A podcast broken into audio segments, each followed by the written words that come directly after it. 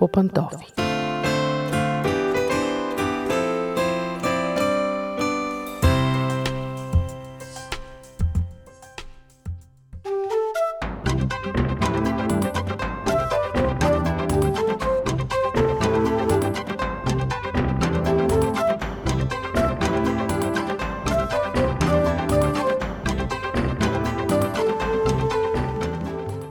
Здравейте, уважаеми слушатели! Аз съм Мира, а вие слушате семейното предаване по пантофи.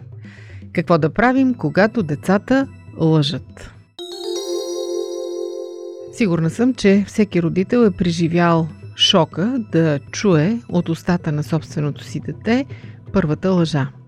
Обикновено това се случва около 3 годишната възраст на децата – и родителите наистина са шокирани. Как може моето сладко и невинно ангелче да ме гледа в очите и да ме лъже? Родителите реагират различно. Някои са по-снисходителни, махват с ръка и дори се засмиват на наивната лъжа. Други са сериозно притеснени и смятат, че детето им може да развие много лоши наклонности един ден, започват да се борят много усилено с лъжите, да го наказват за лъжи. Известният френски психолог Жан Пиаже твърди, че лъжата е част от нормалното развитие на децата. Може би ви звучи шокиращо, защото все пак лъжата е нещо неморално, но имайте предвид, че децата между 3 и 6 години не разграничават истина от лъжа. Точно за това и психолозите съветват да внимаваме какво им даваме да гледат на екрана, просто защото за тях всичко е истина.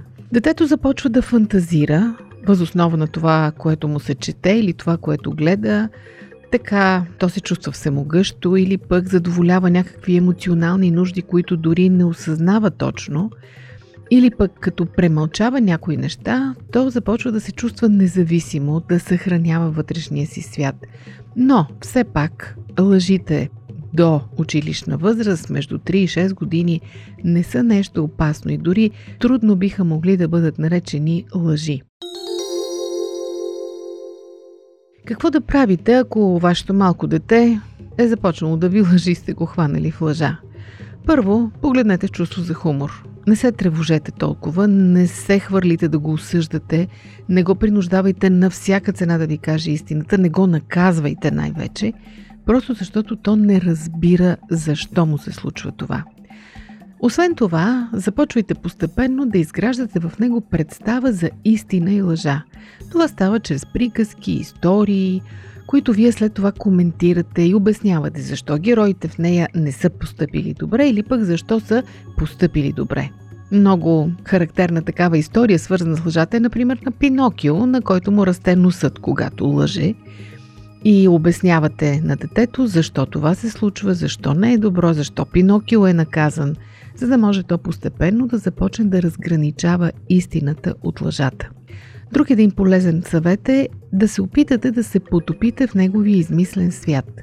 Не да го отхвърляте или да го отричате, а да се опитате да го разберете. Защото чрез своите въображаеми приятели и измислени герои, много често детето задоволява някаква своя потребност.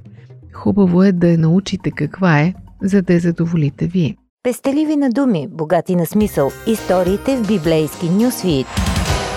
Предаване на Радио 316.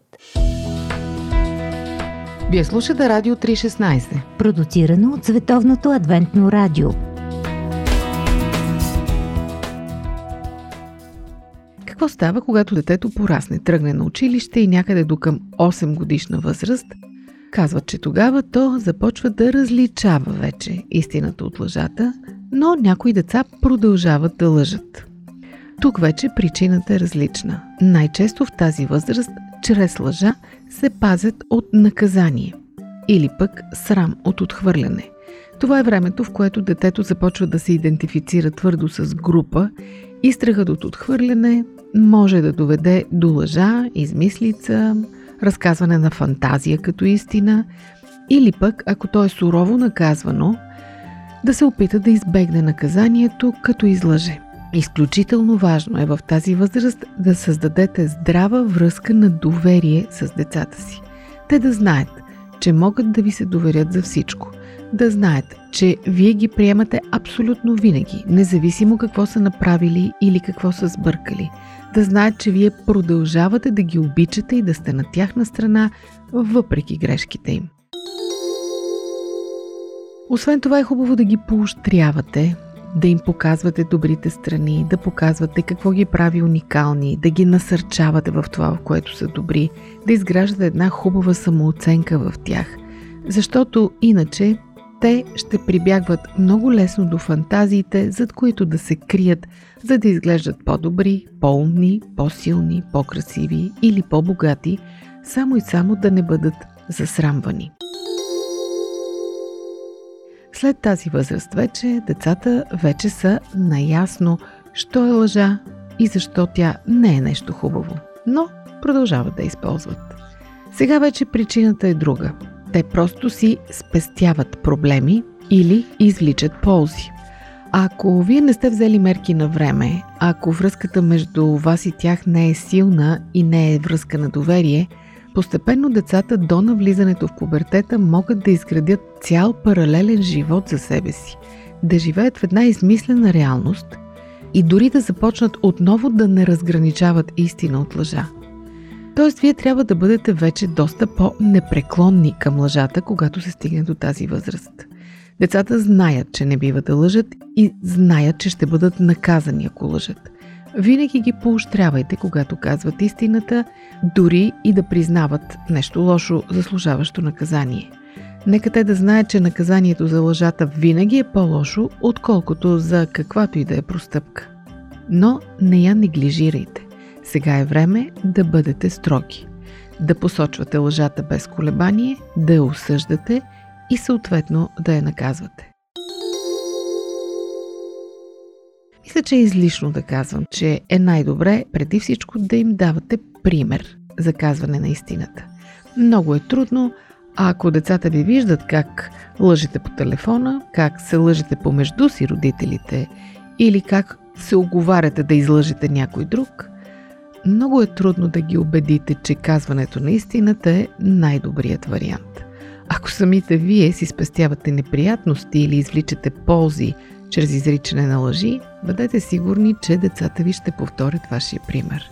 Други думи, истината, само истината и нищо друго, освен истината, както се казва в съда, може да се постигне чрез личен пример, чрез много търпение и много любов. Толкова от мен за днес. Дочуване до следващия път.